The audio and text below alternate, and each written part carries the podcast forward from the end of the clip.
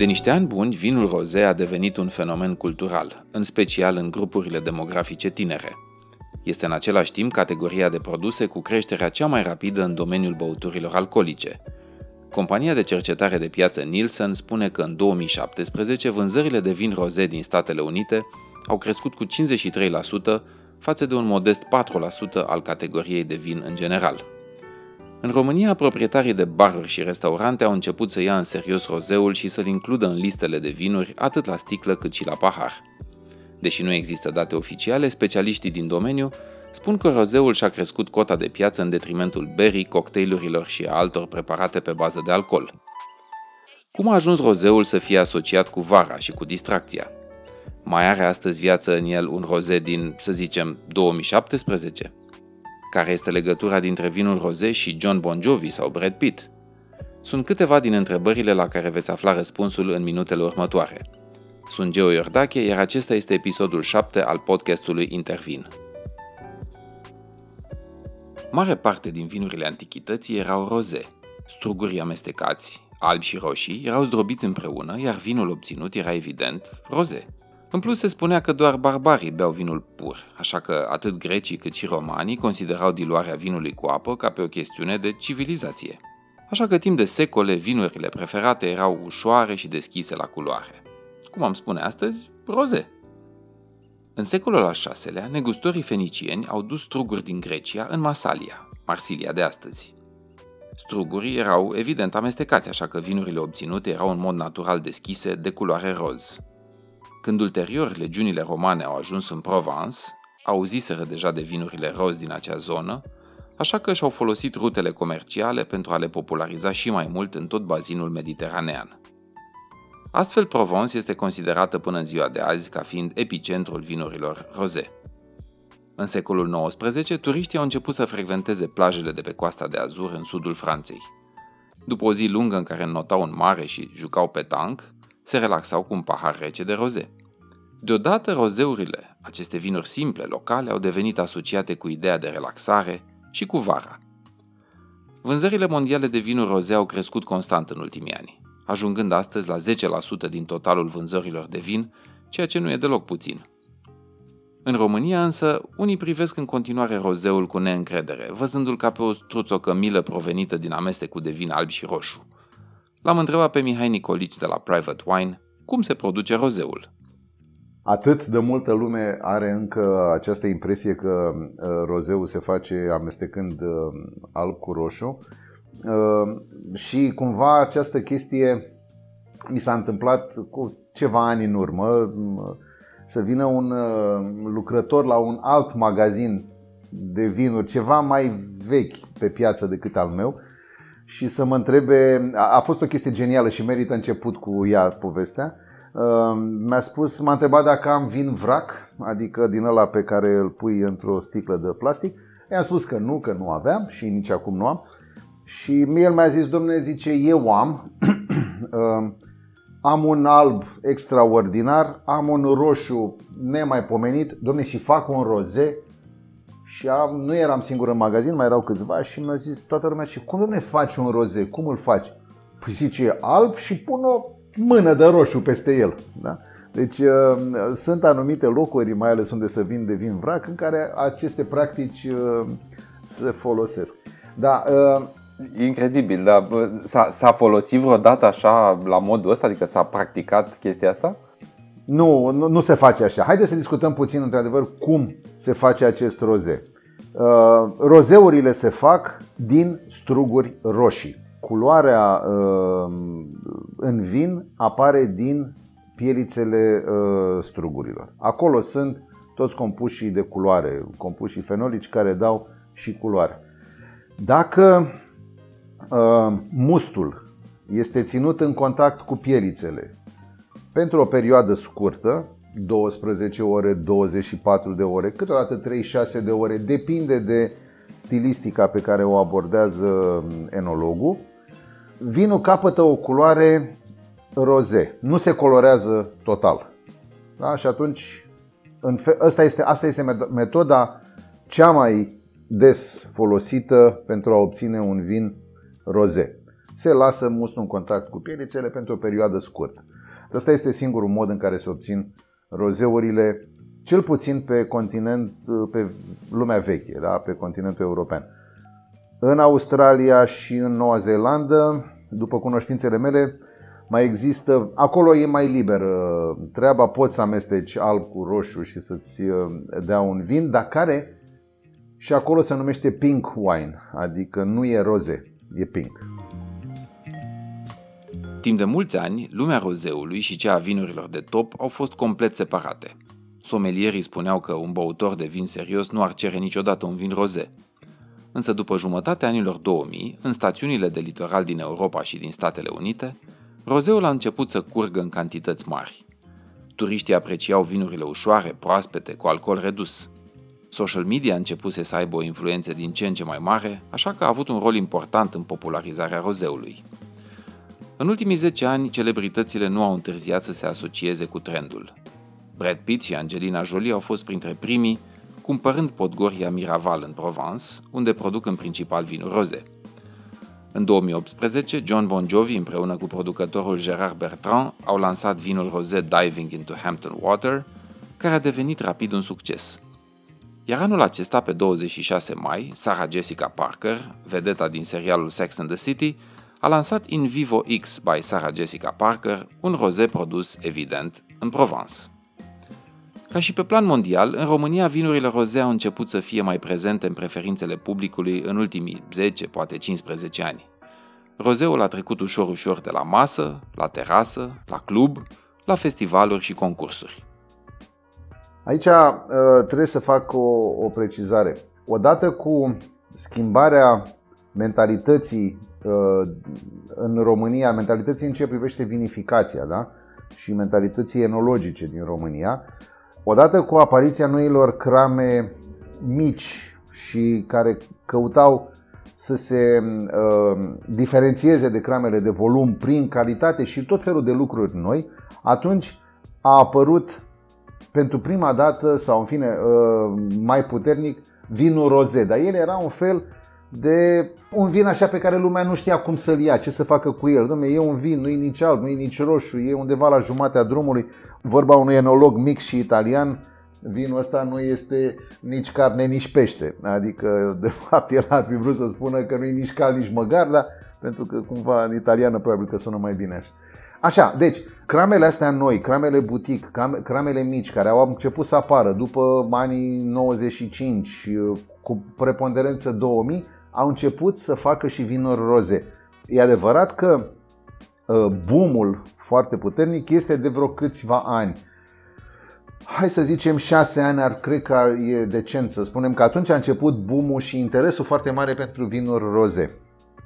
Are, uh, vinul ăsta roze are niște avantaje. În primul rând, imaginea, culoarea asta așa veselă, uh, care prinde foarte mult și este foarte, o piață foarte importantă prinde foarte mult la doamne și domnișoare. Da? Și atunci uh, sunt cumva motorul, uh, în multe situații, motorul consumului de vin, în special pe consumul de vin uh, roze, dar nu numai. Adică e, e, o, e o, cum să spun, o idee preconcepută că fetele, doamnele beau doar roze. Nu, sunt, au început să bea de toate și este foarte bine așa. Dar în fine, ele au fost promotoarele acestei uh, imagini. Mai mult decât atât, cei foarte tineri, însemnând asta undeva 25, 27, 30 de ani, au fost atrași de vioiciunea, de veselia pe care o transmite acest, uh, acest vin. Lucru care, este foarte, care a fost foarte bun pentru că i-a atras către consumul de vin de calitate și sunt pe drumul uh, cel bun și datorită vinului rozen. Sigur, nu numai lui, dar și datorită lui. Uh, putem să considerăm rozeu că este un vin uh, exclusiv de vară? Exclusiv nu, dar în cele mai într-o proporție foarte mare, da. Uh, îl considerăm așa. Sunt câteva excepții, sunt unele și în România care pot fi băute iarna fără niciun fel de problemă. Și foarte interesant, deși vinul este în general, ăsta vinul roze este în general perceput de populația consumatoare ca un vin de piscină, de terasă, de șezlong, de club și așa mai departe. Așadar, toate aceste chestii asociate în principal cu vara.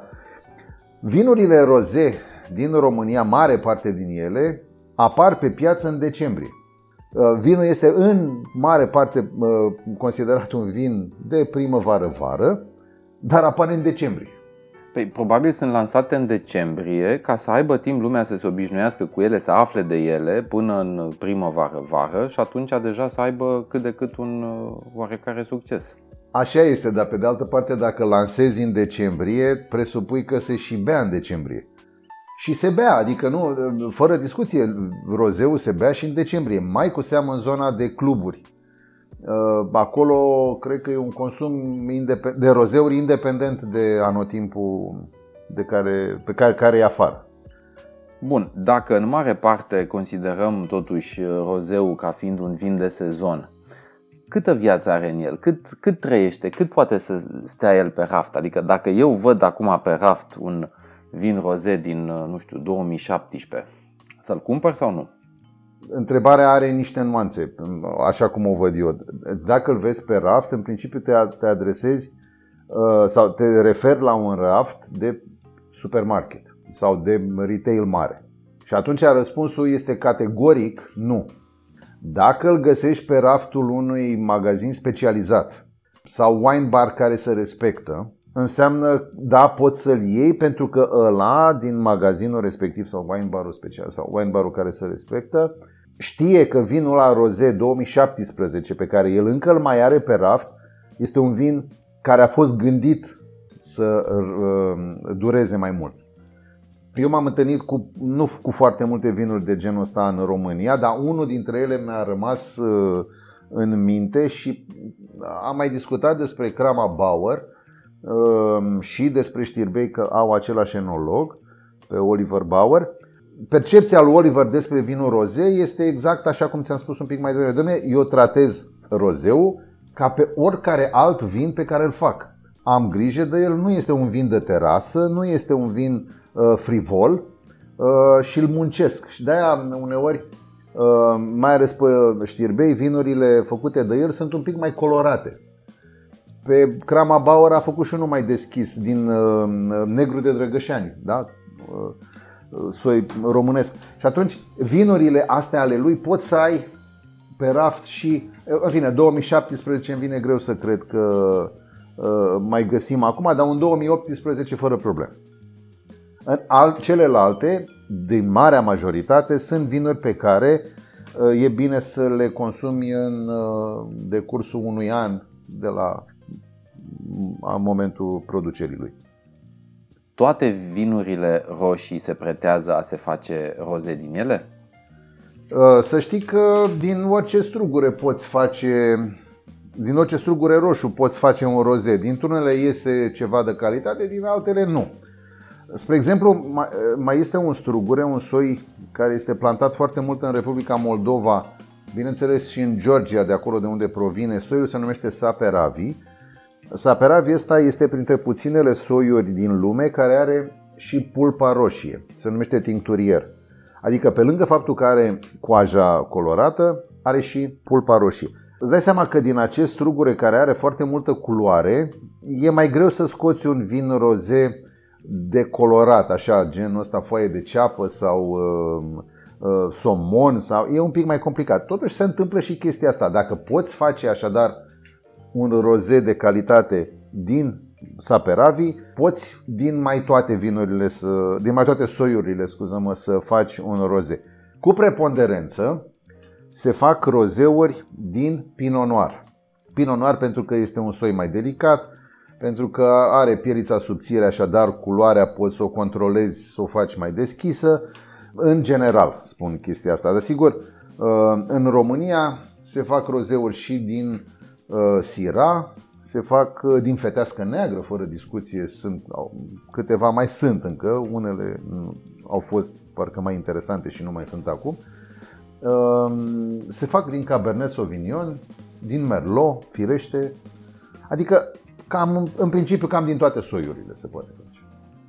Există rozeuri pe care am putea să le remarcăm în discuția asta, adică niște rozeuri din România despre care putem să spunem câteva vorbe.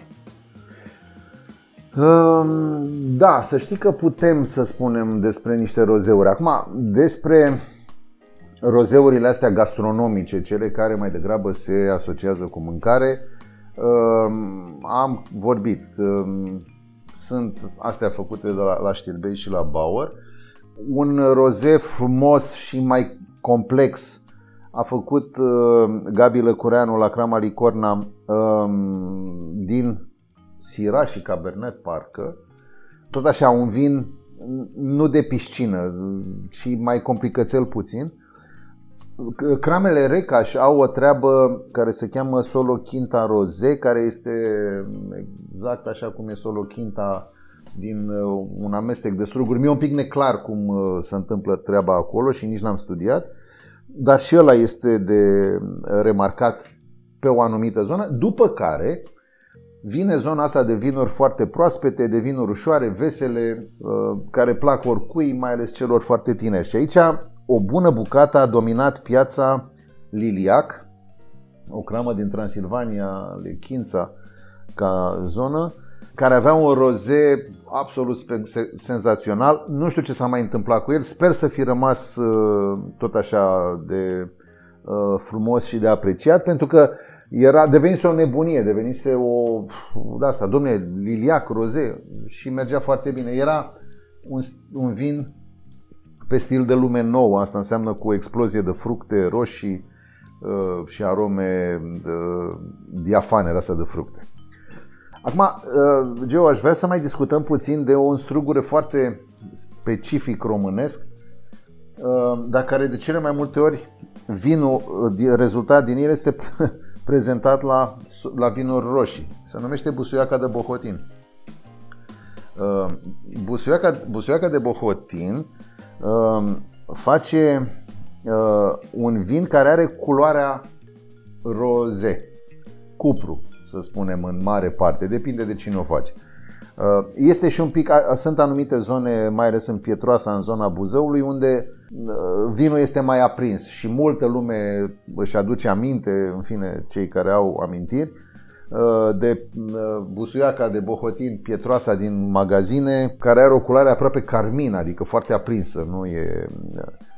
Din, din păcate e o culoare ciudată pentru busuiaca, în opinia mea. Busuiaca cred că trebuie să fie deschisă la culoare, o nuanță de cupru așa veselă. E, aici la busuiacă fără să vreau să devin enolog sau să mă substitui cunoștințelor un enolog, vinul rezultat este roze sau are culoarea asta de care am spus, dar procedeul este nu e același ca la vinul roze, adică se lasă, se lasă strugurile, mustul în contact cu, cu pierița strugului un timp îndelungat. Busuioaca, care are o nuanță vineție ca și soi de strugure, nu trebuie separată foarte repede de, de must, pentru că nu dă foarte multă culoare. Hai să te întreb și de rozeuri din Europa care merită menționate. Uh, Geo, eu sunt uh, un tip care, uh, cum să spun, propovăduiește experimentare, adică poți să, înc- să încerci să experimentezi de peste tot. Dar sigur că cele mai cunoscute vinuri roze și cumva etalonul pentru vinuri, uh, lucru la care se raportează foarte mulți în ce privește rozeul sunt vinurile de Provence din Franța.